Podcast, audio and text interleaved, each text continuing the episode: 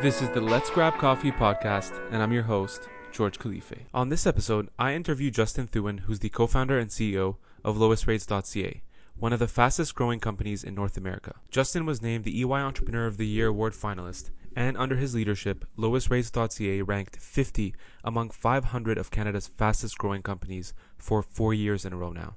So, so with this whole quarantine thing, uh, with COVID, that whole situation, and, and being an entrepreneur, Justin, I really kind of wanted to ask what has been you know probably the the biggest transition for you as a business owner how you've led your team through this transition and maybe advice for other founders going through this at, at this moment? Right. Well the biggest difference has obviously just been not seeing each other day to day. Communication between groups and between people is so important for the success of a business and so the biggest challenge is if you can't see each other every day how do you stay connected? How do you communicate well with each other? How do you create that sense of togetherness within the company if you're not physically with each other? So that's been the biggest challenge. We've tried to address that with at least once per week, kind of all hands on deck meetings mm-hmm. where I lead the meeting and we open the floor up to anyone to talk about anything they may be feeling. And it can be anything from things to do with work to things they're doing in their personal lives differently that may be kind of silver linings or fun things that they're finding that they have time to do that they didn't have time before, just to really create that sense of togetherness. So I think that's really important. We're also using this as an opportunity to test drive the ability to do more work from home because there's some people that really value working from home. Right. You know, Toronto's an expensive place to live. Some of our team members live quite far and have quite a long commute. And so in the past, we haven't necessarily encouraged working from home mm-hmm. because communication is so important, especially in a rapidly growing company like ours. And so we're using this as an opportunity to have the team demonstrate that they can work from home and that productivity can actually be greater than if you're in the office and that communication won't suffer. So I've kind of issued it as a challenge to those who really want more work from home flexibility to kind of right. demonstrate that it is something that the company can work as well and potentially even better, you know, not necessarily being together physically. So those have been some of the, the big changes. Well, it's funny you say the the working from home uh, kind of mindset shift because I would I definitely have to agree, right? And and to your point, like some people have to commute, but for other people, it's really a necessity, right? They can't afford child, uh, like uh, you know, maybe someone to, to, take care of their kids while they're they're both working, or whatever the case is from a personal perspective. And that does remind me of uh, Andrew D'Souza from from Clearbanc uh, once posted this video, which is also true from the other end of it, and that's I'm going to come up with a question right after it. But he was basically saying that the reason they don't love working from home uh, kind of uh, to 100% is because when everybody's together it's kind of like a it's like a cell reaction. You know people are feeding off of each other they're collaborating in a perfect environment obviously and and people are inspiring each other they're encouraging you to work more uh, so you have this collection of thoughts ideas all together at the same time in, in, in a in a, a sort of team function. That begs the question though do you think that out of what's happening now and people getting that sense of you know this is actually interesting. Like I can work from home, I can still be productive, I can take care of my personal errands. Um, do you think that shift is going to be more towards work from home moving forward when when things normalize? I think so. I think this is opening the eyes of a lot of business leaders and companies that mm-hmm. work can still be done productively and companies still can be grown with part of the team working from home on a part or full time basis. So I think this really is going to kind of lead to a transition in the way a lot of companies look at work from home because there's advantages to work from home. You know, from an economic standpoint, mm-hmm. you know, mm-hmm. rent is a big part of a lot of companies' expenses. And if more people work from home, you could potentially lower rent. Um, if more people work from home, you could potentially lower salaries because there's some people that are more interested in the flexibility in working from home than they are in a higher salary. I think there's always going to be a place for people being together physically. You know, as the gentleman that you referenced mentioned, mm-hmm. there's just something about the camaraderie and the the environment the, the team environment when people are physically together. And I think that's something that at lowestrates.ca, at least, we're going to continue to value. But I think that working from home is going to be an option that we're a little bit more flexible on after having gone through this and seeing that you can do it effectively. I think there's certain type of work that lends itself more to work from home.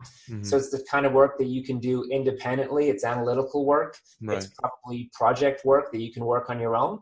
But I think there's no substitution for being together when it comes to brainstorming or when it comes to you know setting up big projects or doing um, you know postmortems on big projects i really think that you need to kind of have that energy and um, bounce off one another those thoughts and so we're never going to go to a purely work from home environment ourselves but i've talked to a lot of colleagues that um, are actually excited at maybe some of the cost savings and benefits the work from home may bring that they weren't open to before. Mm, mm-hmm.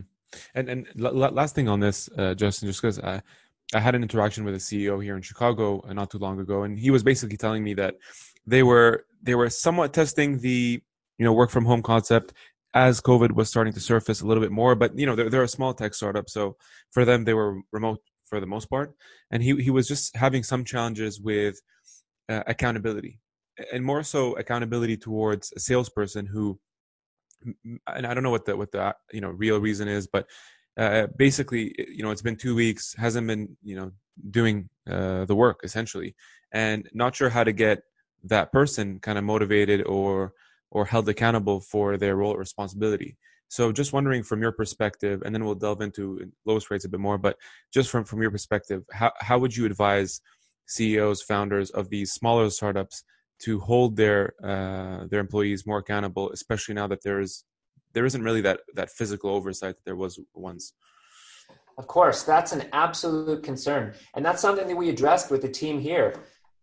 You know, ultimately and ideally, you should have ultimate trust mm-hmm. in all your team members. If you can't trust all your team members, then they shouldn't be in the company because the people that you should have in your company should be people that you don't need to micromanage or have massive oversight over because these are people that want to be there that buy into your mission that buy into your vision that wake up every day excited to do a phenomenal job not just for your company but also for themselves because they have an obligation not just to the company to earn money, but also to themselves to do a great job because mm-hmm. they're happy about what they're doing. So if there's people that you have to micromanage, it's probably an indication that they shouldn't be with you because for some re- one reason or the other, they're not getting enough out of the experience within the company.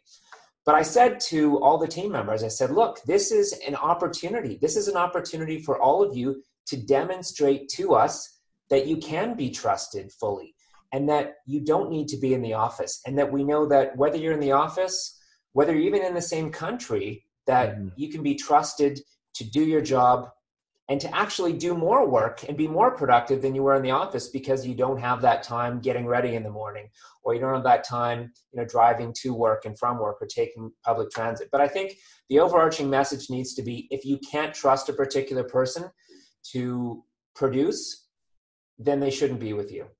Exactly, exactly, and, I love your point about, and that that was kind of my mindset to be honest going into this was, you know what, I think now is is almost a test for every employee, right? Um, for, from the top to bottom, and I think the neat part about this is it actually portrays the the the true personalities from each other. You know, so just because there there's a bit of a challenge in terms of the COVID situation, working from home, adjusting to being fully digital, whatever the case is, now is the chance for a lot of people to really rise up and, and showcase you know what i'm i'm capable of of taking on a leadership position and and doing my job 100% if not even more productive because to your point i can save a lot of time you know like man imagine you remember before like i'm on the bd side so for me i'd have to do a lot of meetings right? And and a lot of them were at coffee shops or different offices and i'd always have to budget at least 15 to 20 minutes before and after. Now i can do like i don't know three four times more of the meetings per day and feel less tired by the end of it. You know Absolutely. so and, and, again not, not that it's going to replace it that's not what i'm getting to is, is uh, just to your point about if, if you want to find a way to make this kind of productive and constructive for you you will right it doesn't matter what position you're in Yeah, 100%. I think it's a great point. I mean, I've never been someone that does a lot of coffee meetings for exactly the reason that you bring up, because it takes time to go from the office to the coffee shop and back. Mm-hmm. And mm-hmm. when you're trying to run a company and grow something, you don't have a lot of time. And so I've often preferred either a person comes to my office. Or we do a phone meeting. It's, it's, it's a great point. There's a lot of opportunities for efficiencies in this work from home environment. And it really is an opportunity for people to demonstrate hey, I can be trusted and I can do even better working from home. So for some people who are really, who really want that, it can be their, this is their opportunity to say, hey, when the world goes back to normal, you know, allow me this because I've proven that I can be trusted to do it. Mm-hmm. And I think just generally as a company, that's the approach we're taking. There's a lot of companies that I think are taking their eye off the ball and not to be critical, but because they have to, because they can't meet payroll or because they simply don't have consumers coming to their company anymore to buy their products. But I look at it, at it for our company as an opportunity to really focus in on where we can make improvements, where we can delight consumers, to focus on what it's going to take to grow and do even better so that when the world gets back to normal, we've kind of gained ground and surpassed certain companies that may have taken their eye off the ball. So I, I, I think right. that people need to look at this as an opportunity to focus in on the things that are important and to maybe get rid of some of the distractions that they would have had before. Mm. Very, very good point. One of the things I did want to touch on. So obviously, with lowest rates, you know, you built one of the largest and fastest growing uh, companies in North America that touches on this point, which is providing Canadians with a very kind of easy and convenient way to um, to basically comp- compare whether it's uh, insurance, mortgages, credit cards, uh, what we call valuable assets. Right, every person is going to go through them, and I think why I want to touch on this point and kind of bridge what you guys are doing at lowest uh, lowest rates is a couple of my friends at this point are looking at the economy being in a in a, in a recession, and whichever way you want to define it, uh, they're looking at the real estate market as is this a good time to be kind of delving into the real estate market, buying your first home, making that first purchase, et cetera, et cetera. Are you seeing an uptick in, in the activity with lowest rates, and and also are you kind of creating content that that uh, touches on this topic for a lot of millennials? Just kind of curious. So we're seeing an uptick in certain areas and we're seeing a decline in other areas. Okay. So we provide personal financial information and comparison options for consumers across the gamut of personal financial products. So from mortgages, car insurance, home insurance, life insurance, credit cards, etc.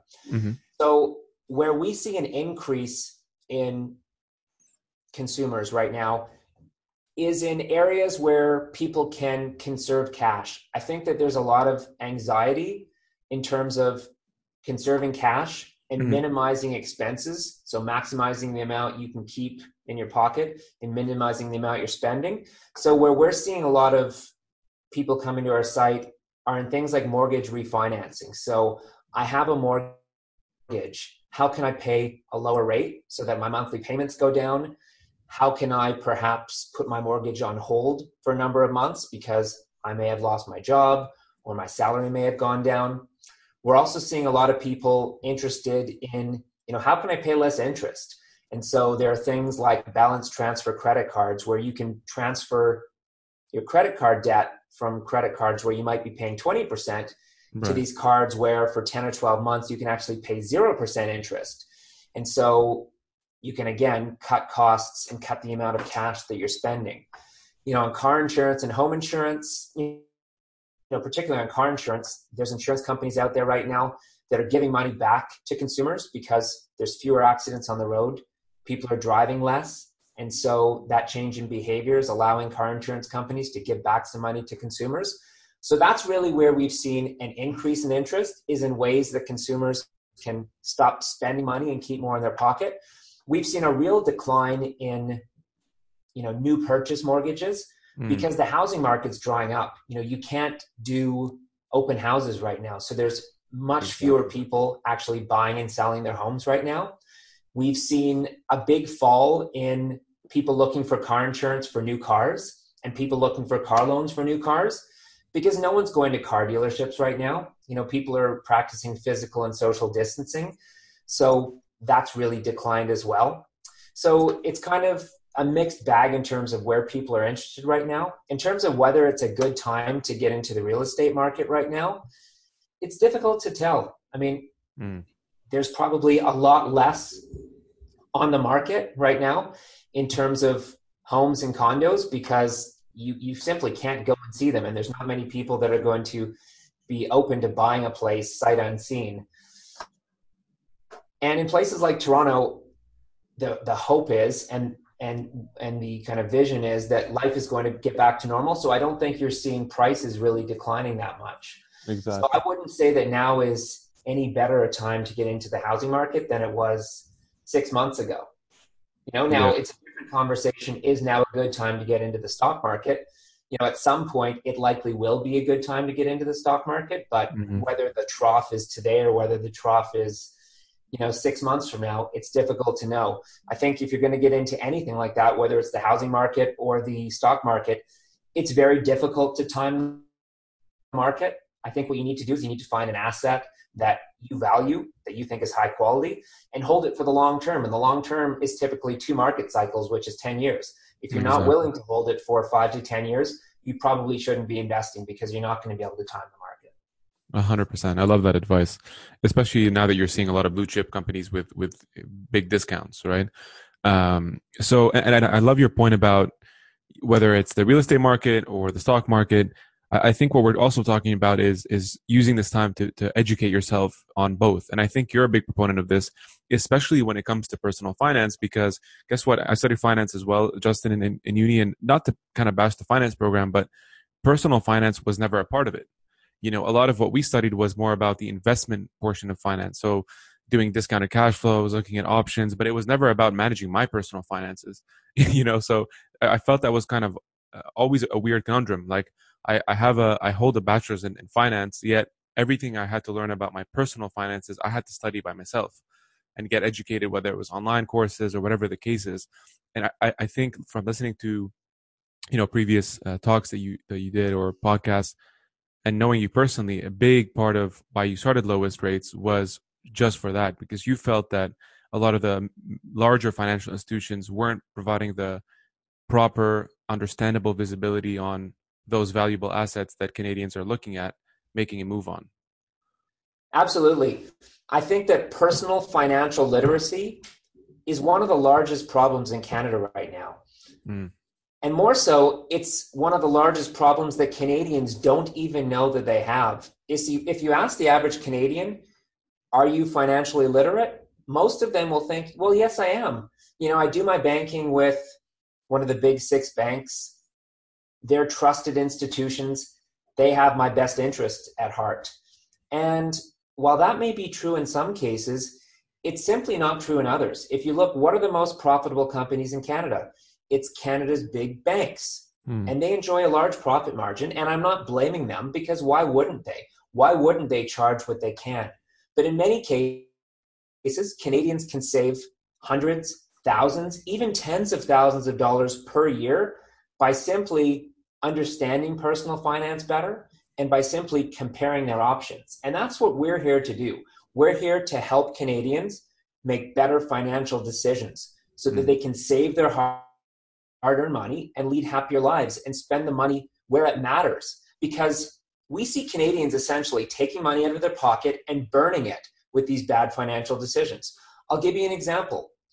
You can walk into a bank and say, Hey, I'm interested in a mortgage. And they can say, Great. And they'll offer you a rate. And you have no idea whether that mortgage rate is good or bad. A lot of people just say, You know what? This is one of the big six banks. They've been around for hundreds of years. I can trust that rate. Exactly.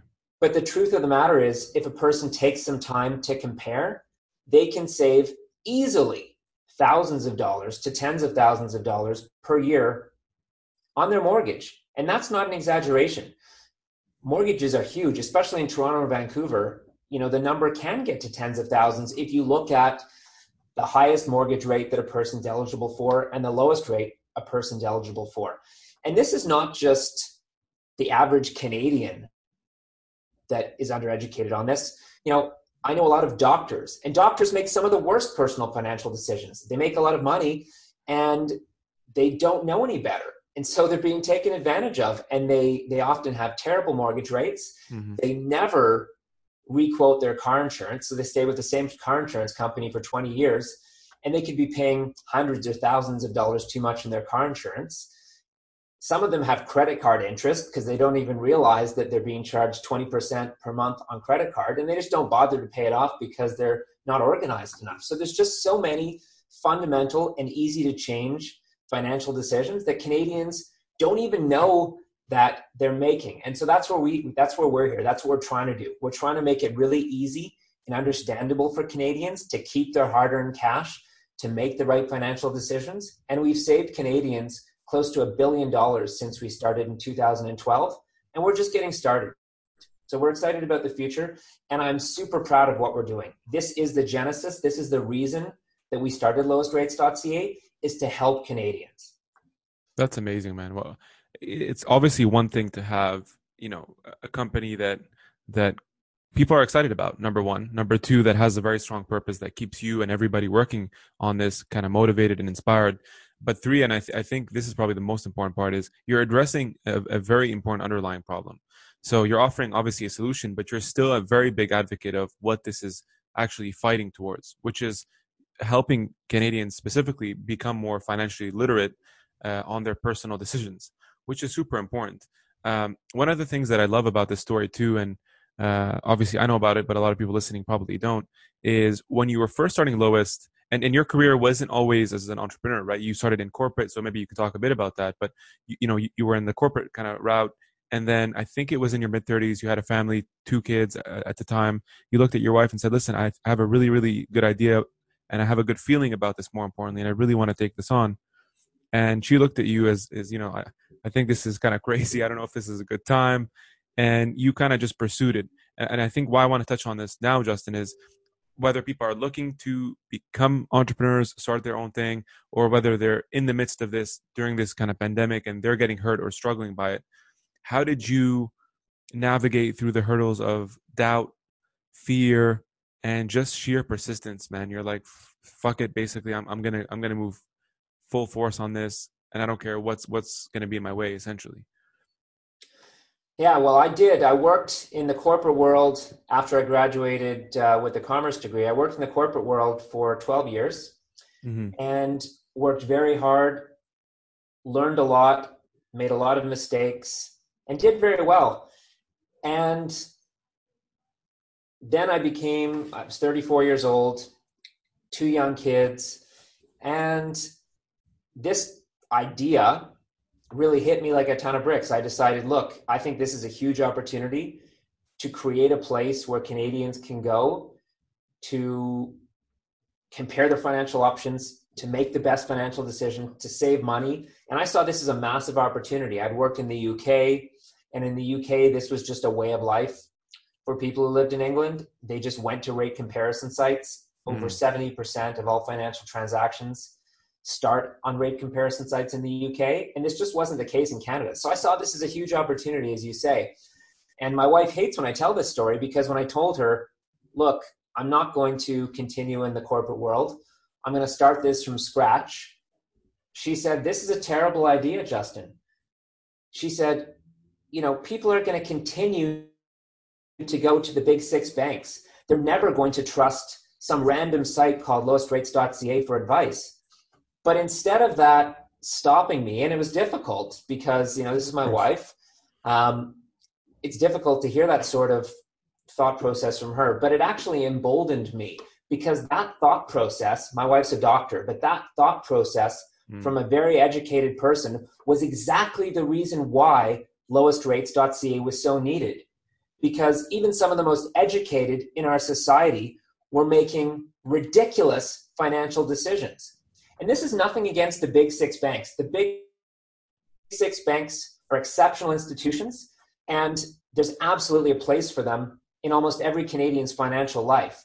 Mm-hmm. But as I mentioned, there's different banks, and different banks may be better for different people, just as different insurance companies are better for different people and different credit cards. And people people need to be able to compare their options, just like in any other area of their life. When, when you talk to people, you know, when you're preparing for a vacation, do you just choose one place and look at one place and go there all the time? No, you go to Expedia or you go to Trivago mm-hmm. and you mm-hmm. compare their options. When you're looking for a car, you go to Auto Trader, you compare your options. When you're looking for anything, you go to Amazon and compare your options.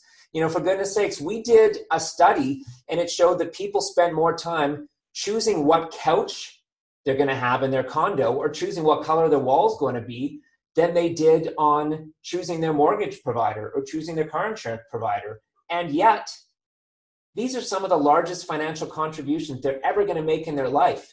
You know, these right. payments are going to really define what they're able to do in the rest of their lives. So I really saw my wife's skepticism as something to embolden me and just demonstrate that this was really, really needed.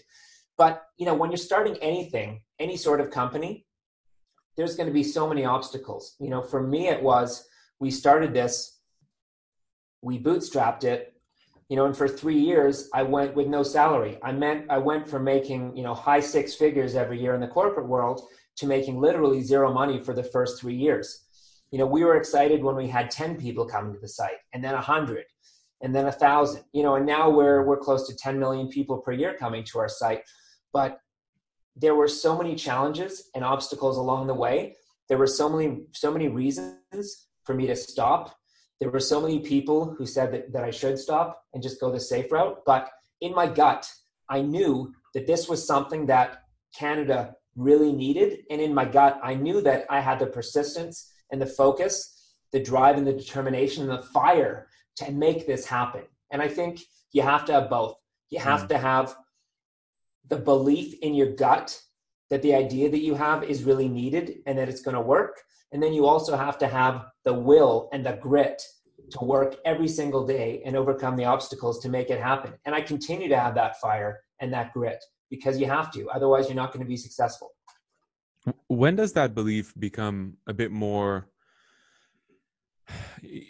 I'm, I'm, I'm going to say this so what i'm trying to say is you know if you're a founder right you you're an entrepreneur you have an idea. Sometimes where in your case you had a belief you really held on to it you executed you started seeing small signs of success and you just kept you know being persistent with it right? You had that fire as you speak of. And then there are other times where you have that belief you hold on to that idea you become emotional and you just don't know when to give up right? It's kind of that weird two-way lane in, in entrepreneurship. When do you halt something that you just know is not working and when do you keep persisting with something that you know seems to be working but a lot, lot you know a lot of challenges up front and whatever but you just have this glimmer of hope how, how would you how would you come across that and, and, and deal with it if you're a founder Right, and that's one of the biggest challenge entrepreneurs have. I think to be an entrepreneur, you have to by nature be optimistic. Mm. And but there's a difference between optimism and irrational exuberance. You can't simply will an idea to be a good one. I think you need to validate an idea before you jump in with two feet. So you need to understand what is it that you want to sell? How are you going to make money? And I think you need to test that idea with who your target market is. Talk to your target market. Ask them, are you willing to pay for this? How much are you willing to pay for this? And if you can't do that, at least try to see, you know, has this idea worked in other countries? Because that's what I did. I saw that this idea had worked exceptionally well in other countries, and I saw no reason why it wouldn't work well in Canada.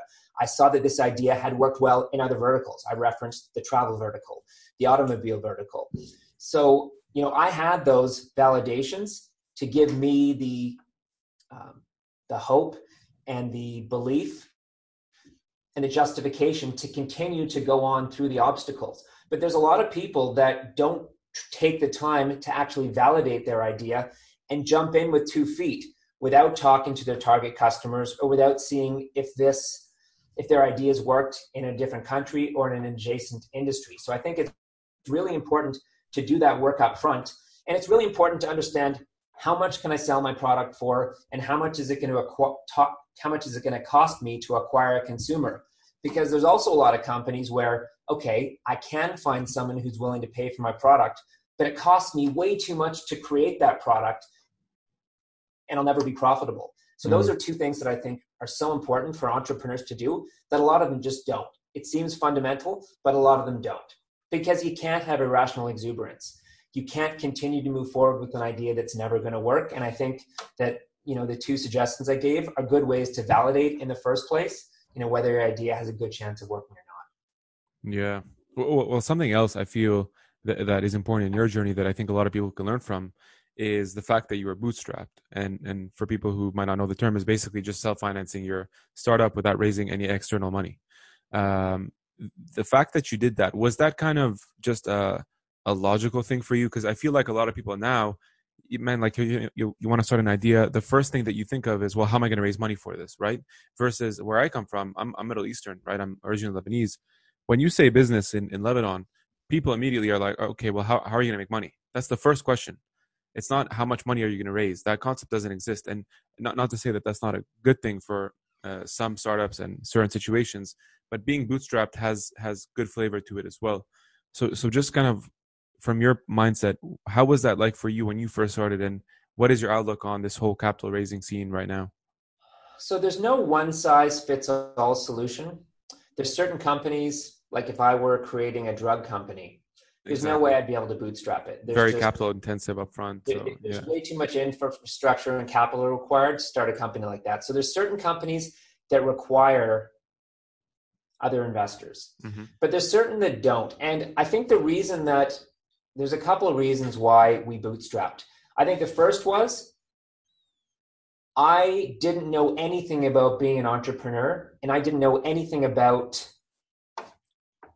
raising funds finding investors. Like you, a business is very simple. A business must make more money than it spends. A business must be profitable. If a business is not profitable, it's by definition not a business. Mm-hmm. And so I wasn't well versed in the Silicon Valley cool world of let's raise a ton of money from really well known investors and let's go out there flaunting that because that's a cool way of life and I'm going to post that on Instagram and in Twitter.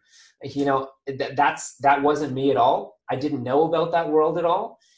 So my focus was, okay, if I'm going to devote my life to this, and if I'm going to put, you know, my family at risk in a way with this, I need to prove very quickly that this can be a profitable business. And so the agreement I made with my wife was, we're going to start with $150,000 if we run out of money, that's it. I go back to the corporate world. Mm. And so it fo- it forced us to be extremely focused, to prioritize well, and to watch what we were spending, and to really force ourselves to find a way to make more money than we spent. And thankfully, we never we never ran out of money. So, you know, why did we bootstrap? I think one, it's because I didn't know any better. I think two, it's because like you, to me, a business is something that's profitable. And I think number three is I didn't feel comfortable with taking other people's money. I that's interesting. Yeah. If I had investors, I probably would have given their money back if it hadn't succeeded because I just wasn't comfortable with it. But it's again, it's not a one size fits all, but I am disgusted, and I choose that word carefully. I'm disgusted by entrepreneurs that think that being an entrepreneur Big is time. all about taking money from others, using and abusing it, yep. building ivory towers, and flaunting flaunting it on Instagram and on social media. That's not what entrepreneur, but being an entrepreneur is. Being an mm. entrepreneur is extremely difficult. Um, it's about making sacrifices. It's about working exceptionally hard. And I think it's irresponsible and disgusting that there are entrepreneurs out there that will essentially steal money from investors to fund their own Yeah, yeah, no, exactly. That last point is is hundred percent what I was trying to get to, right? Not you know, not the startups that that really need it. I mean, there there are certain situations, whether it's life sciences, clean tech, biotech, med devices, uh, even some mining companies that are more junior that need that capital up front. There are, and, and some tech companies too, which is where it's warranted. Mm-hmm. But then mm-hmm. there are a couple where there's this wave of like, look at me, I just raised, you know, 10 mil from Sequoia and we're pre-rev and we basically don't have an idea. Like that that whole thing is is just kind of a weird. It's becoming a weird bubble, man, and a weird community. You know, it's more like a metric. It's kind of like how how Gen Zers look at credibility. Before they even know you or or what or who you are or what you do, they'll open Instagram and see how many followers you have, you know, it kind of reminds me of that, like just upfront credibility. This is the quickest way to get it, which is which is insane. No, it is insane. I think in terms of credibility and PR these days, a lot of it is based on how much you've raised yeah. in terms of inter- versus how much you made. Like exactly. i know in our space in the fintech space in canada you know i know how we rank from a revenue and profitability standpoint. You know mm-hmm. anytime there's an award based on fastest growing company for revenue you know we're on that list. But anytime there's a popularity contest of canada's top um, growing companies we're never on that because we don't have the high profile investors. We haven't raised hundreds of millions of dollars. We don't work in an ivory tower. We simply grind. We follow our mission, which is to save billions of dollars for Canadians. We grow. We're very, very profitable. And we don't need all of that outside validation. We're validated by delivering the savings to Canadians and by seeing our own business grow. Like mm-hmm. it makes me excited that we don't have any debt and that I don't have to worry about letting people go that even if our revenue and profitabilities go down through this difficult downturn, that we have money in the bank to be able to continue to focus on our priorities rather than focus on letting people go. Like I take it, there, there's, I take it so seriously that I have all of my team members' lives essentially in my hands and their livelihoods and their families. I take that so seriously. And so, you know, it just really bothers me, those companies that focus on just spending money as quickly as they can and raising money when their fundamental business doesn't justify it and they know it. And as you say, this is not a criticism of all entrepreneurs who take funding. In exactly. many, many cases, you can't succeed without taking funding. And there's mm-hmm. many entrepreneurs that have taken funding that are massively responsible with those funds and are using them judiciously. But there is still an issue um, in this entrepreneurial environment where, you know, having a lot of funding equals success. And that's not the case. Right, right. And, and one of the things that, that I think you mentioned, which is important, is you take that job very seriously in terms of, you know, I have X amount of eh, employees. And how many eh, FTEs right now are, are at lowest, Justin? Probably about 75. I mean, we have, so we have different offices in different provinces, but about 75. Gotcha. Yeah, so you have 75 people basically to, to look after and take care of from a from a just a salary perspective, right? Which is a lot of weight. How do you as a CEO you know, given that responsibility, running your startup and growing it, uh, or company, I should, I should, stop referring to it as a startup, but um, and then and then the the personal, you know, the personal side of things with your family, your kids. How do you basically stay sane through all of this? And maybe just a glimpse of what does your day look like in terms of, you know, just kind of a routine, things you do just to keep you motivated, mentally uh, stable, all all these sorts of things. I'm kind of wondering from from that aspect.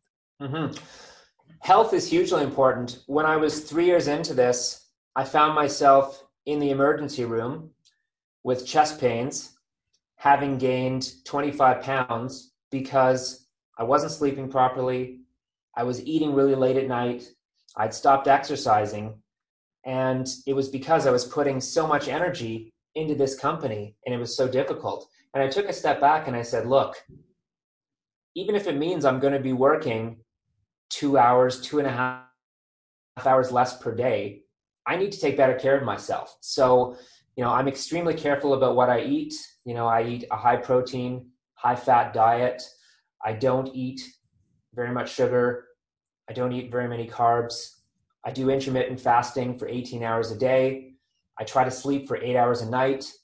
I do at least six workouts per week, combination of weights, cardio, you know, I used to be a provincially ranked tennis player, so I still play a lot of tennis. So mm-hmm. taking care of my health is a priority.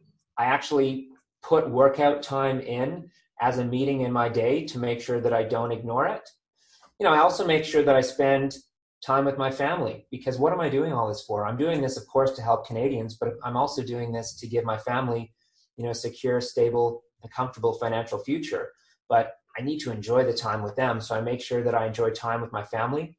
I coach my daughter's soccer teams. Um, I go to all their games. You know, there's nothing more that I like than to spend time watching my kids play sports. So that definitely takes priority. And doing those things allows me, when I'm focused on work, to be focused, to make good decisions, to have a positive attitude, you know, regard and to be able to handle the stress that comes with this. Because there is a lot of stress that comes with it. And my body was telling me, you know, I can't continue this. And so I, I heeded the warnings, and I think that's really important for for all people who are trying to lead companies and who have a lot of stress. You need to give your body what it needs to be able to handle that stress. Mm. Yeah, I, I, love that aspect of you know, to obviously taking care of your physical um, state because that's super important. Whether it's what you're eating, how much you're sleeping, which oftentimes in entrepreneurship can get ignored because there also is a bit of this culture where it's like grind, grind, grind, 24 7. And although it's warranted in some cases where you just have to grind it out, man, like especially if, if you're building this from, from the grounds up in the early days, but you also have to have to, to kind of put some visibility on your own health because if if that goes away essentially everything falls apart right? I mean it has to start with you individually. And if you can take care of yourself you're in a good mental state you are more present when you're with your family you're more productive at work. So there is a, that component that's also important and sometimes overlooked or kind of shamed in a weird way 100% but there's 24 hours in a day you know if you sleep eight hours a day you've still got 16 left mm. if you work out for one hour a day you've still got 15 left. Even if you work for 12 hours a day, you've still got three left to spend with your family. I think you absolutely need to grind. You absolutely need to work hard. You absolutely need to make sacrifices, but make sacrifices in the in the right areas. You know, I I used to love watching TV. I hardly watch TV at all anymore, just because I don't have the time between work and my family. I don't have Instagram. I don't have Facebook. I don't spend time on social media. Not because I wouldn't like to. It's great. It's interesting, but I just don't have time. So you just need to think about what your priorities are and where you want to spend that time. I think people who say they don't have time to exercise, they don't have time to sleep, are making excuses and aren't prioritizing their lives properly. Love it, man. Well, uh, last one for you uh, for aspiring founders, entrepreneurs. What would that advice look like from someone who's done it? You know, reach basically the EY Entrepreneur of the Year finalist award, all that good stuff that you've been able to accomplish uh, during this kind of journey with with lowest rates. What would that be? Well just make sure you really want it. Don't be lured by shows like silicon valley you know the facebook movie and all of that. Don't be lured by the fact that you're going to be flying around in private jets and you're going to be able to do what you want all day that's not what being an entrepreneur is being an entrepreneur is grinding it is difficult it's making sacrifices, it's pushing through obstacles. It's also hugely rewarding and it can be the greatest ride ever. But, you know, just be ready to work and just know in your gut that this is absolutely what you want. And, and don't take no for an answer and keep working through it. But don't be lured by kind of what you see on TV and what you think an entrepreneur is because reality versus uh, perception are two very different things. Love that, man. Justin Thouin. Thank you so much, brother. Uh, and for everyone listening, uh, lowestrates.ca is where you can kind of compare mortgages, credit cards, car loans, anything related to your personal finances on the most valuable assets. You need to check that out. And thank you for sharing that story, man. And I think a lot of the advice you shared, especially for founders early in the game or ones looking to get into the game, are, are really going to benefit from hearing this. Thanks, George. My pleasure. If you found this podcast useful, make sure to share it out with your community. And if you haven't already done so, subscribe to the podcast. And I'll see you next time.